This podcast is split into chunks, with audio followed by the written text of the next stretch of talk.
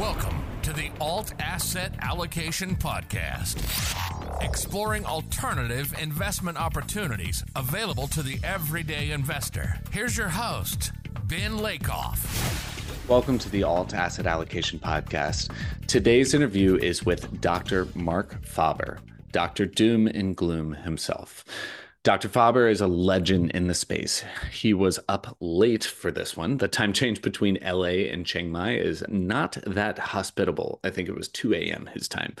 So, in this episode, we bounce around a bit, but the key is that we're in pretty unprecedented times and that central bankers and the currently monetary regime have backed us into a pretty curious situation keep in mind that they do call him Dr. Doom. And when looking at these sorts of things, it can get a bit dire, but that's okay. The key is that we may be transitioning into a time period where returns that uh, were easily generated may no longer be the case. And there could be an extended environment of financial assets losing value that we are entering into. Before we jump into the episode, I wanted to take a second to thank you for all the great questions and feedback, comments, likes, and reviews. I really, really appreciate it. And you guys rock. All right. Enjoy this discussion with Dr. Marc Faber. Dr. Faber, welcome to the Alt Asset Allocation Podcast. Excited to see you again, sir. Well, thank you very much for having me on your program. Yeah, it's been a long time. So the last time we recorded was December 2020. That was episode 28, and it was a very, very long time ago. For my listeners that aren't aware who you are, you famously predicted the 1987 Black Monday stock market collapse, as well as the Japanese bubble in 1990. You are one of the greatest economists and contrarian investors in the world, and you're the publisher of the Gloom, Boom, and Doom report. And you reside in my old home, well, in Thailand, but in Chiang Mai. I'm very excited to have you on. The episode last time was very much well received. Always appreciate your insight and looking forward to having this conversation. Well, thank you. And it's very late your time. Kudos to you to staying up really not, very late. It's not a problem. So, um, right now, this is being recorded August 2022, and we keep hearing that this is unprecedented times. You are a fan of studying history and you've been investing for a very long time now. I'd like to just start by saying like how bad is this right now compared to previous cycles and and start by asking like what periods of history can you draw parallels to to help understand what's happening right now? Well, it's difficult to really compare the present time to the past because, you know, let's say until a 100 years ago or so, we didn't have central banks.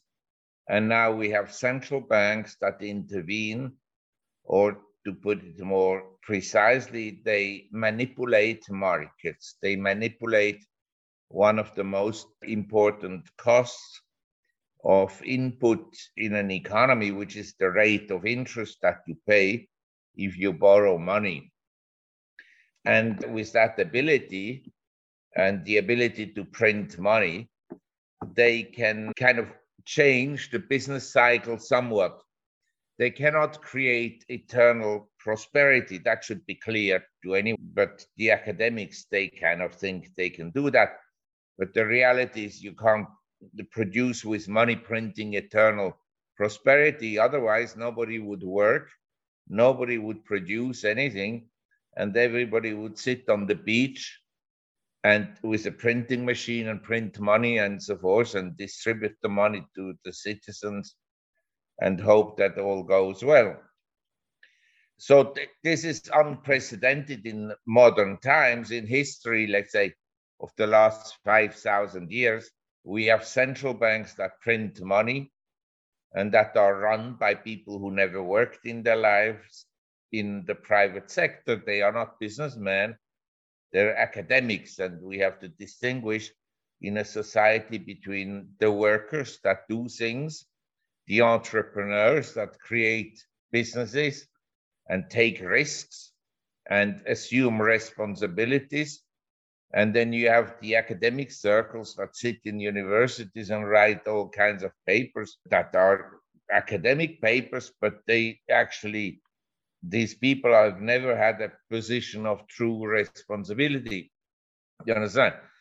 So if we have these professors telling the world what to do and how to run businesses, then obviously the results aren't going to be very good because the world, if we look at the last 5,000 years, became rich from inventors, innovators, businessmen, and especially in the last 100, 150 years, as a result of the capitalistic system that adopted free market economies. In other words, we have free markets, we have competition. When people are in competition, they do things and they try to do be- things better for their customers. And that is an unusual feature of the last 150 years. But because capitalism has been so successful, now it seems that in the Western world, people want to have more socialism. in other words, what failed in the Soviet Union, and as you know, the Soviet Union fell apart in 1989 and the Berlin Wall fell, and everybody uh, uh, agreed on one topic the capitalistic system has won, and the command economy, what is essentially governed by government officials and bureaucrats and academics has been a failure. But because we won this battle with the command economy, with communism and socialism and their ideologies, now suddenly people think we need more socialism. And we have in the Western world, I mean, in some countries, extreme, this social thinking that will destroy our prosperity. There's no question about it. And yeah. the politicians are bribed because they have to say things that the majority wants to listen to. And the majority always wants the government to pay them more. In other words, the bakers, they want subsidies for the baking profession, bakers profession and the construction workers want subsidies and benefits for the construction workers and the professors at universities want benefit for the professors and so forth and so on. So uh, everybody wants more and more from the government, and the government becomes bigger and bigger. But the government doesn't create any wealth. The government is like a cancer, it retards economic growth. And any viewer of yours who has an own business sooner or later he will run into some kind of a government official that tells him, oh, you can't do this and you can't do that. And if you open up a restaurant, we have to come and check this. Another police department comes and says, we have to check that.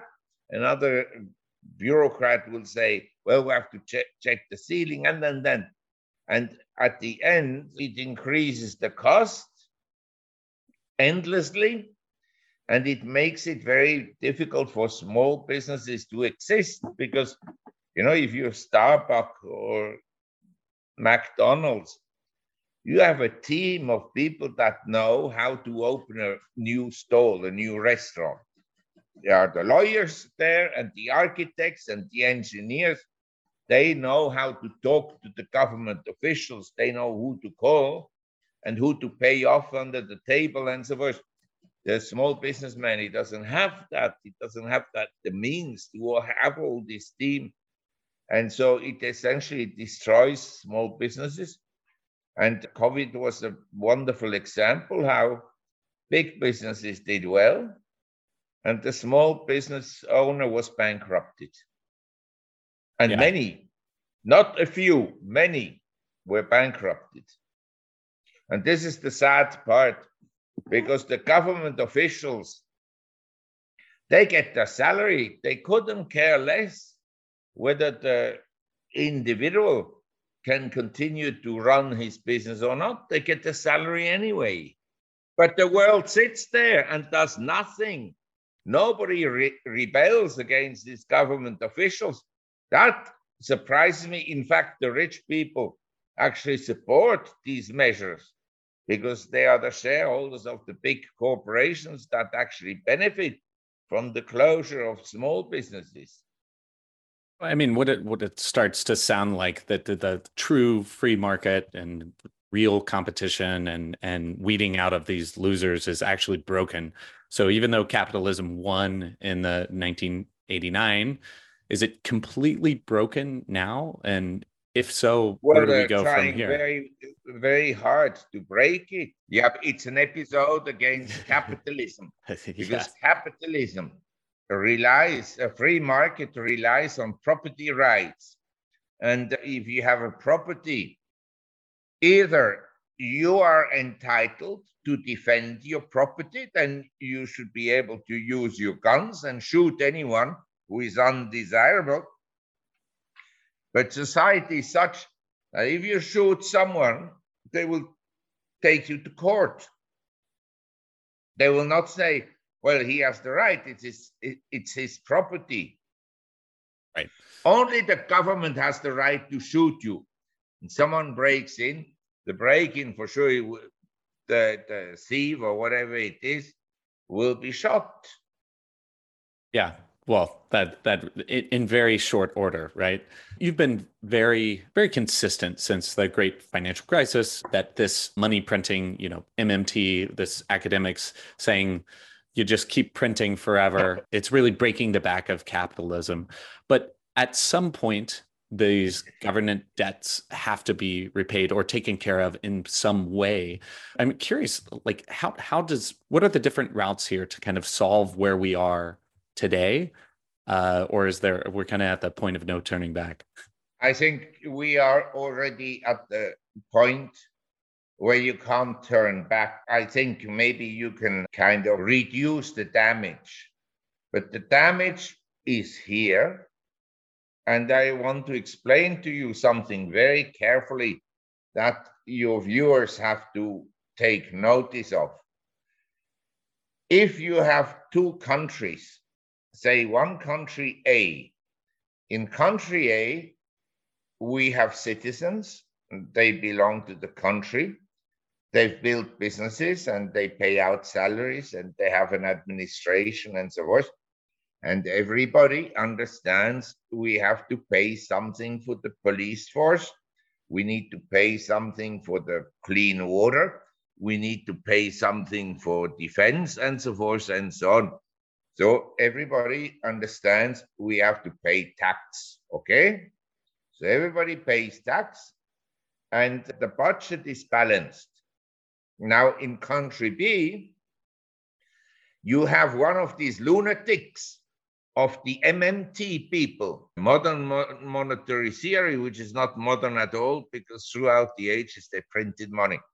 But you have one of these lunatics in charge or one of these Fed officials in the US who prints money, you have these people in charge, then in theory, you could have a system where nobody pays any tax. The Treasury spends money, and the Federal Reserve, the central bank, then prints the money, hands over the money to the treasury to pay out the checks to everyone, to the firemen, to the workers, to the, the social security recipients, and so forth and so on. Okay? So nobody pays any tax. So are you going to tell me or any of your viewers that in country B, nobody pays any taxes? Inflation is a universal tax. It's an unfair tax because it touches different people very uh, differently. It hurts the poor people the most, the lower income recipients. It hurts the highest, the people in the wealth pyramids at the highest, the least. But eventually it hurts everybody because the currency goes down and because inflation accelerates and interest rates will go up, and it will then cause some damage to the value of assets. Okay? But believe me, a country that doesn't pay physically tax and just pays it through this inflation process I described, they also pay a tax, and it's a very high tax they pay eventually. Well, you just keep kicking that can further and further down the road. Eventually, somebody's got to deal with it, right? Eventually, it will become more and more expensive. Usually, it results in a complete breakdown of society. But Indeed. if Americans want that, and if the wealthy people in America and some interest groups and the NGOs like well, the, the U.S. has turned into a uh, pretty much anything you say will get you canceled sort of thing. So I think that's that's probably a bit of it. It sounds like your latest post that you pu- published uh, yes or today, which I'll link in the show notes. Inflation is hot. It seems out of control. It's a lot of the discussions in the moment. It, it sounds like what you're saying is this is like this is not obviously a transitory thing, but this is a long-term per- pervasive issue due to all of the things we've been doing over the past 40, 50 years. I'd be curious just to kind of like sum up your thoughts on inflation, where it's going from here, continued up and to the right, batten down the hatches, kind of uh, riff on uh, inflation a bit. In my recent report, I pointed out uh, the inflationary cycles of the 70s. So we had accelerating inflation uh, in the 60s until the end of the 60s, and then inflation peaked out in 1970, and then it came off until 72, but then it went up strongly until 74. And after 74, the rate of inflation between 74 and 76 was cut in half. Also, short term interest rates were cut in half. So 50% reduction and everybody thought, oh, the inflation is over. And then it started again between 76 and 1980, inflation went up strongly. And all I want to say is personally, we have now two opposing forces in the economy. We have an inflationary force, okay? But at the same time, unlike all these government officials in the US who have turned woke and can't utter the word recession. I think the global economy is in recession, period. The problem is CNBC and Bloomberg and Fox, they never introduce, never interview people from the street, ordinary folks who can't ex- express themselves. They interview the academics and the politicians and most of them are a bunch of liars, period, because they are paid off by government offices. Most uh, economists that you will see on TV, directly or indirectly, they're paid off by, say, the Federal Reserve, as they give them money as consultants, or they give them consulting fees from the TV to say nice things about the economy the politicians anyway. But the reality is, you go and ask people, ordinary people, at least 50, 60%, they will tell you this year they have less money than a year or two years ago. You ask young people, there are statistics. The Fed has these statistics. The 35 year old today, people who turn today 35 years old, they earn less than their parents when they turn 35, inflation adjusted. They have less money in the bank, especially the Generation Z, who lost all its money in momentum stocks and meme stocks and SPACs and cryptos and so forth. Do you think the stock market was invest, invented to make poor people rich? The stock market, the cryptocurrency market, all these markets is a mechanism how to enrich a few inside the wealthy people at the expense of ordinary folks on the street. Yeah, well, that paints a pretty, pretty dire picture for tomorrow's youth, thinking, you know, it's time to save, invest in the stock market. I mean, th- this well, is. Um, no, I'm not. It's not dire if you accept the reality that wealth creation doesn't come from going to a casino and doesn't come from buying lottery tickets. I mean, I was yesterday in a nightclub, and the nightclub hostesses, they told me, oh, they bought lottery tickets for the next lottery because it's a very big lottery and this and that. They asked me would I ever bought a lottery ticket. I say no, never bought a lottery ticket in my life because I'm in the lottery business myself in the stock market. But of course, someone will win the lottery. And just recently, someone won for the second time the lottery in the same location, I think in Michigan. So he can write a book and say how to become rich with buying lottery tickets. But you and anyone with any brain should know that you can't, that not everybody can become rich by buying lottery tickets. There's one among maybe a hundred million that becomes rich by buying lottery tickets. But uh, wealth creation comes from hard work. I was just reading again tonight before we had the interview about Plato, about his philosophy. And you want to achieve something, you have to work very hard. And not, I don't consider day trading to be a very hard work. You understand?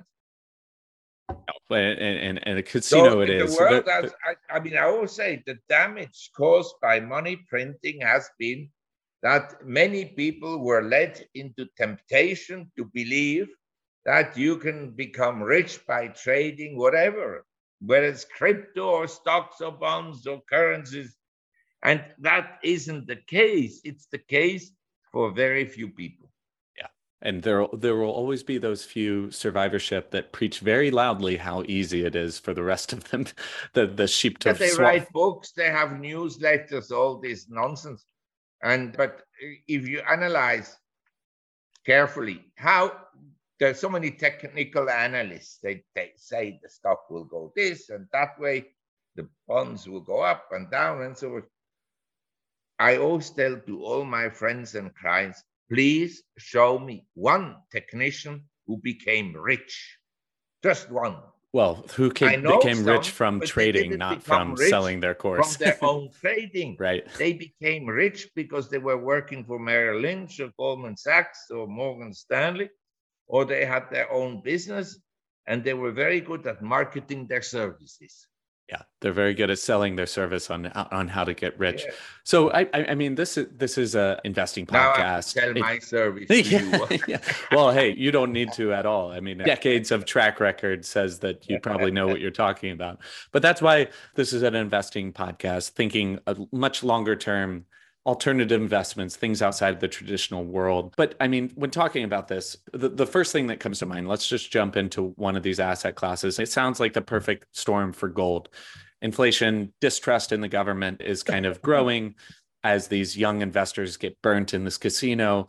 I presumably you're still bullish on precious metals. Like where where do you kind of see these fitting into the asset allocation over the next decade or so?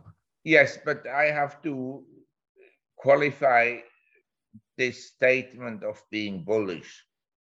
I believe we we move through different cycles. I believe for the investing public, for investors, we had a very favorable cycle starting in 1981 82 when bond prices or uh, bottomed out or interest rates peaked out. The deposit rate was over 18% in the US, and uh, we went to essentially zero recently. And the bond yields were over 15% in 1981. And the stock market in 1982, in August, was below 800 on the Dow Jones, which was no higher than in 1964. Okay, so we had like 18 years of no upward movement in stocks. But because of inflation, stocks, inflation adjusted, had lost 70% of their value. Uh, after 81, 82, we've been in a bull market essentially until recently. In the stock market, we can say the more speculative stocks, they peaked out in January, February 2021. These were the meme stocks, the SPACs, and so forth. the stocks that were promoted by the big promoters on the Reddit. The Reddit crowd peak was January, February 2021. And the broad market, which is driven by stocks like Amazon, and Facebook, and Apple, and Microsoft, and so on, the so-called FANG stocks, peaked out in November, and the final peak was actually in January 4 of this year. Since then, everything has been going down a lot. And uh, by a lot, a lot of stocks are down 70, 80%. I mean, I can give you an entire list of such stocks. And I think that we are now in an environment which is difficult for asset prices because, yes, we can print money, or we can reduce the tightening. But with an inflation of around 9% per annum around the world, 8 9%, and interest rates at 2%, you know, it's going to be difficult to bring the inflation down permanently.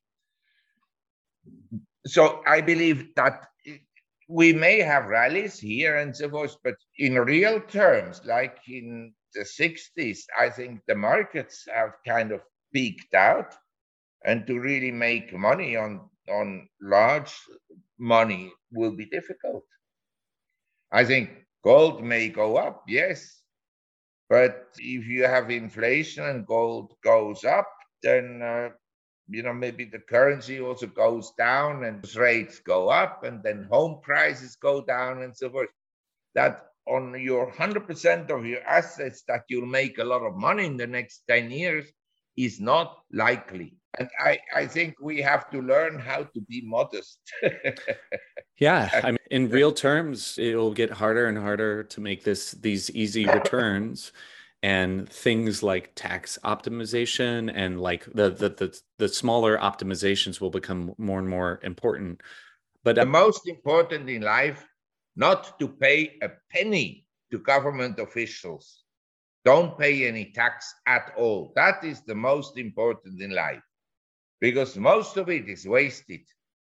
Well, as an American, you know, there's two countries in the entire world that tax based on nationality. It's the U.S. and Eritrea. So I'm a, I'm the former. So uh, unfortunately, getting out of paying too many taxes is a little difficult for uh, our nationality. That's that's that's for sure.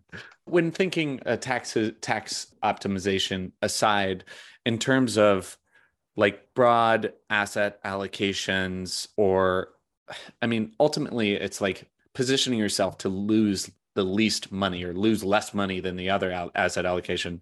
What advice do you have, like broadly speaking, for investors in terms of thinking about how to position their portfolios accordingly when kind of thinking this is the the backdrop, the macro backdrop in which we're dealing with. But but you, you understand this is a very difficult question because it's like uh, you going to doctor and say, what do you think would be the best for me to stay healthy? And you know, and what kind of pills should I take and what kind of medicine and so on. I mean, you have to analyze each person's uh, financial condition.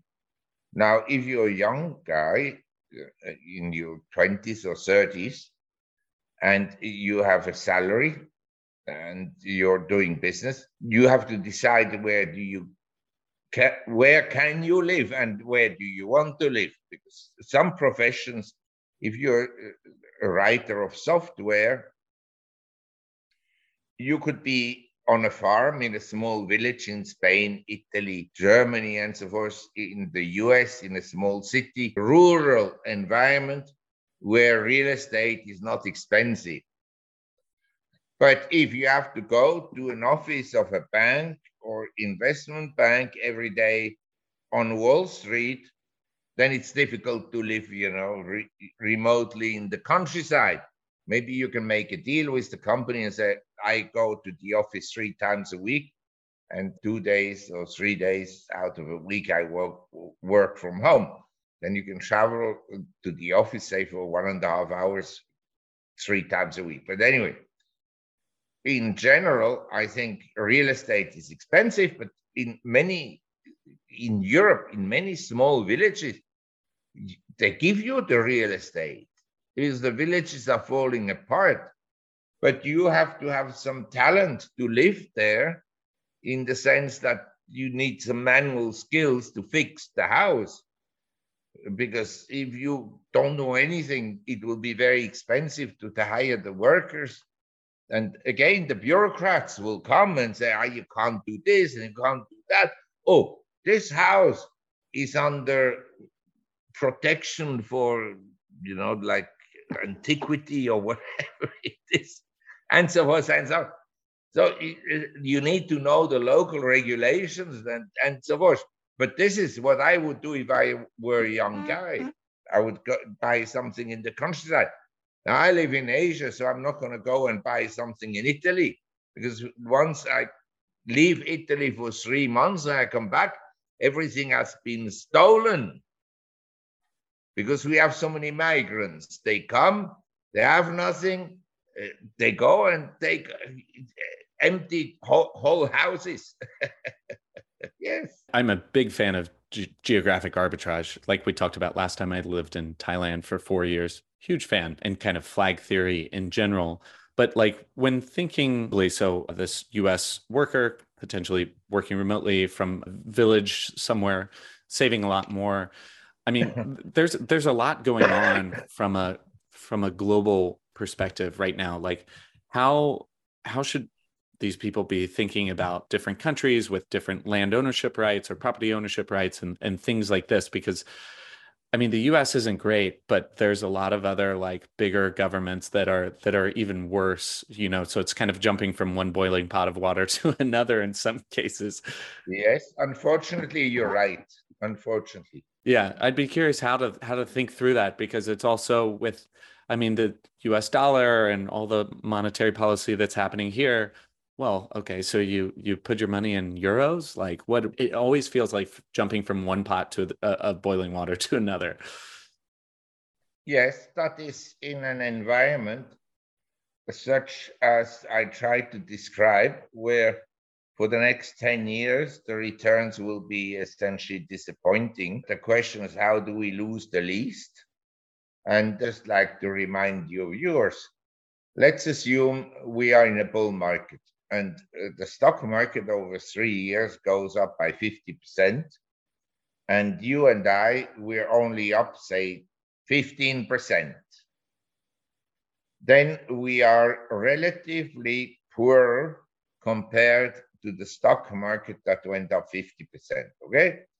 If we are in an environment where all these geniuses that never studied and never worked had huge gains in 2019, 2020 meme stocks, and then they lose 80% of their money or everything, and you only are down, say, three, four, five percent then you're a genius compared to them. You, you understand? It's all relative.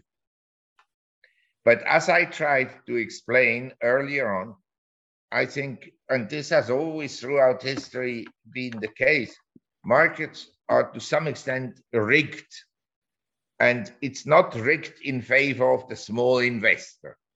We have, they're not used nowadays as much as they used to be used before but we had in the 70s indicators that showed when the public participation is high in the market, the top of the market is very close. And when the public participation is zero, when the retail investor has been wiped out, like in 1932 after the Depression, or in the home buy uh, in home buying after the 2008 crisis. The small home buyers the small speculators were wiped out.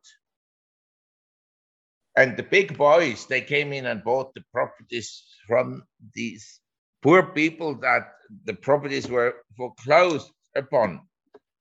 But this is the way the market works. It's not a mechanism to make poor people rich, mechanism to make rich people richer. And I mean, I was fortunate in my life, and so I'm not as a as an asset holder. I'm not necessarily complaining about it. I done well because I had assets that was diversified into different things like stocks and properties, and then then and that and I have a business that generates a cash flow. But I'm just trying to explain that the small investor who starts with ten thousand dollars, his chances to make you know 10 million, 100 million, a billion is one out of a, out of billions. You know, it's very small. Believe me, it's very small. His best chance is actually to work hard and have a job that generates a relatively high income. But even there, I'm pessimistic because when I started to work, I want to describe the situation very carefully that you understand how unfair the system has become because of money printing, because of the tax I described that inflation is. When I started to work, my salary was over 4,000 Swiss franc.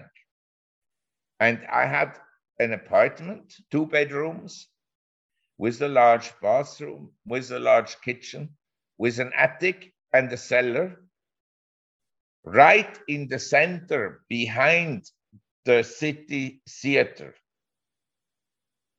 I mean, uh, from there, you can walk to work anywhere in the city within, say, 10 minutes. And I paid less than 5% of my salary for that apartment. Sorry, about 7% of the salary. Show me anyone in New York City who works on Wall Street or so, unless he's at that very high salary level. Yeah, exactly. Pays for his apartment less than 30 or 40% of his salary. Yeah, the, it's non-existent. Non-existent. It's very and this is this is what I tried to explain early on. The Fed now has consumer price inflation. Okay. So the housewife's bitch. But for years, we had asset price inflation. Asset price inflation is equally bad because it makes things unaffordable for most young people. Yeah. And by the way, this is a myth that we didn't have inflation for the last 20, 30 years. I mean, I always went to New York. I went to Tokyo. I said to the people in the TV stations who interviewed me and said, but inflation is so low. I said, tell me honestly, do you think your cost of living is not going up every year? Insurance premiums, rent, transportation cost. I've never seen in the last 50 years, I work now more than 50 years. I started work in 1970. I've never seen a country where the cost of living has gone down. Maybe sometimes for a year or two, prices didn't go up. In New York, once they had the airport taxi fare it was fixed at $35 from Kennedy to anywhere in Manhattan. But it didn't last long. It just lasted for a year or two. And then the taxi driver, they wanted, you know, tip on the $35. So with the tip is then also $50 and so forth. But everything has become more expensive.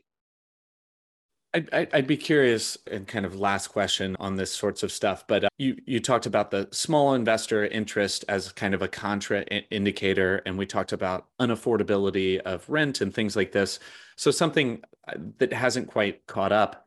Everybody invests in real estate because it always goes up, and like you can take out a mortgage and lock in the low rate of inflation. I'd be curious to hear your thoughts on like US real estate in general. I know each pocket is very very different, but like there there seems to be a lot of investor interest which as you said was like a good contra in, indicator so just general thoughts on us real estate market because it seems like it's still at that meme stocks phase but with inflation it could make sense yes depends on what price you buy it at. Uh, as I said, some properties in the countryside are not terribly expensive, but in some cities they are expensive. And then you have to analyze. So the people who are wealthy and who don't like to be living in a, a banana republic or third world country, they move and they go to Florida and they leave their cities. And then these cities will have to increase taxation or the city deteriorates, as was the case in Detroit. I can show you pictures of streets in, in Detroit in the 20s.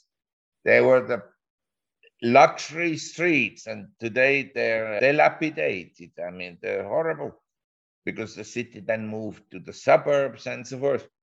So we have to be careful. Number two, if you have wells, one point people have to realize real estate is the most visible asset you can have. Every no no matter how dumb government officials are. In other words, even if you have Kamala Harris in charge of appraising values in a city of real estate, she would be able to see house A, B, C, D. That she can count. You can be sure of that.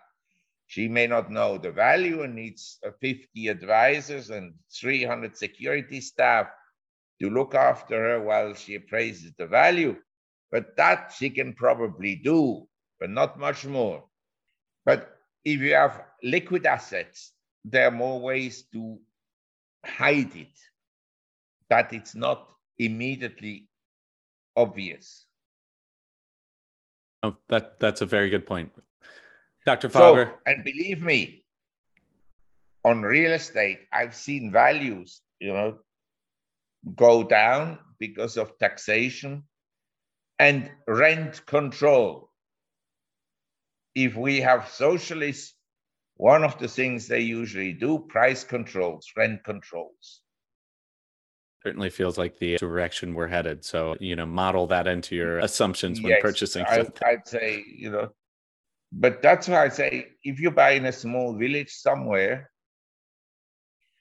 and don't go as a rich man, go as a normal worker. Not that you dr- arrive there, your private plane and your Mercedes 300, whatever, or Ferrari. You have to go and live like ordinary people. Then they leave you in peace. But of course, if you go there and you arrive with your helicopter and your five girlfriends out of the Playboy magazine or something like this, and immediately the whole town talks about you. They're going to go after you and tax you and annoy you. Makes sense. Well, I'll be I'll be moving up into the north in Chiang Rai or Pai or something. I'll be in your neck of the woods before too long. You have different problems here. Yeah, of course, of course. Dr. Faber, it's been awesome catching up with you as, as always. Like, really, really appreciate your insights on these things. What do you want? What would be great is if you'd leave my listeners with some glimmer of hope, but also wherever they can find out more about you. And I'll be sure to link everything. But yeah. Well, you see, I may be pessimistic about asset prices for the next 10 years, but I think if you are preserving your wealth and everybody loses 30, 50% or more, then you're doing okay. Number two, if you can maintain a high degree of freedom, you should be very happy because, you know, we have like, when I read the statements of the World Economic Forum, it seems that they want to kind of enslave people. I have here a book the servile state that describes how you go back to servitude. So if you can stay free, it's already a lot. And number two, I think there are still lots of opportunities in the world for someone who is dedicated, hardworking, and disciplined, uh, but someone who can also take orders. And if he has to work, I mean, I'm amazed. In Switzerland, we have the Socialist Party. They want to reduce working hours to 35 hours a week. I told them because I had to debate them, I said, I don't know any entrepreneur in the whole world who has his own business and only works 35 hours a week. I still work, I don't have to, but is as a Christian, it is my duty as long as I can, as I, long as I have the strength, that I do something. This is a Christian do duty. Like I'm married and I have to do certain things for my marriage.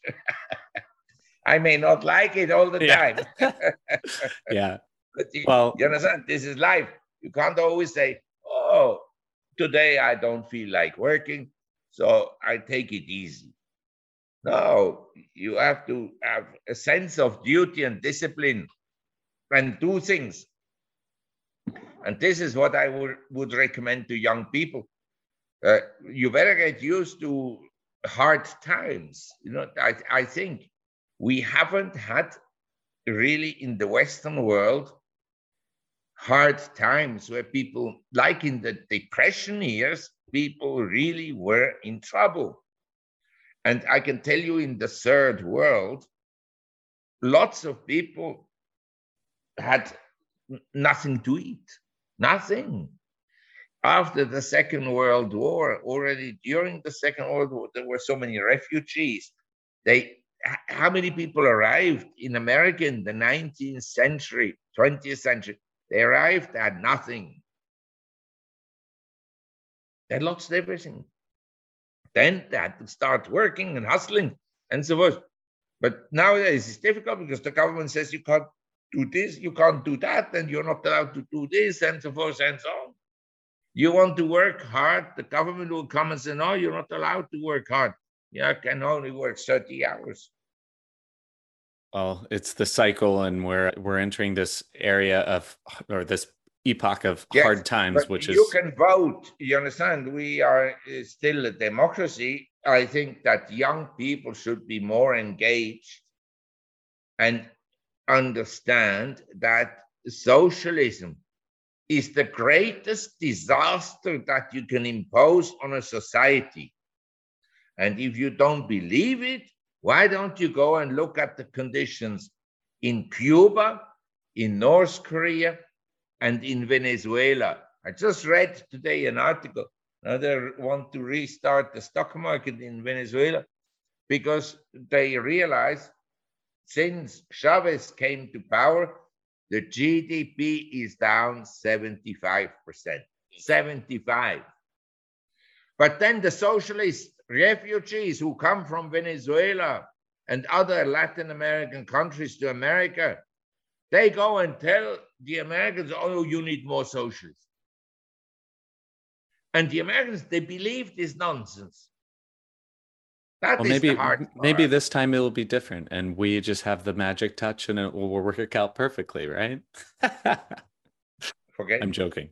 It won't be.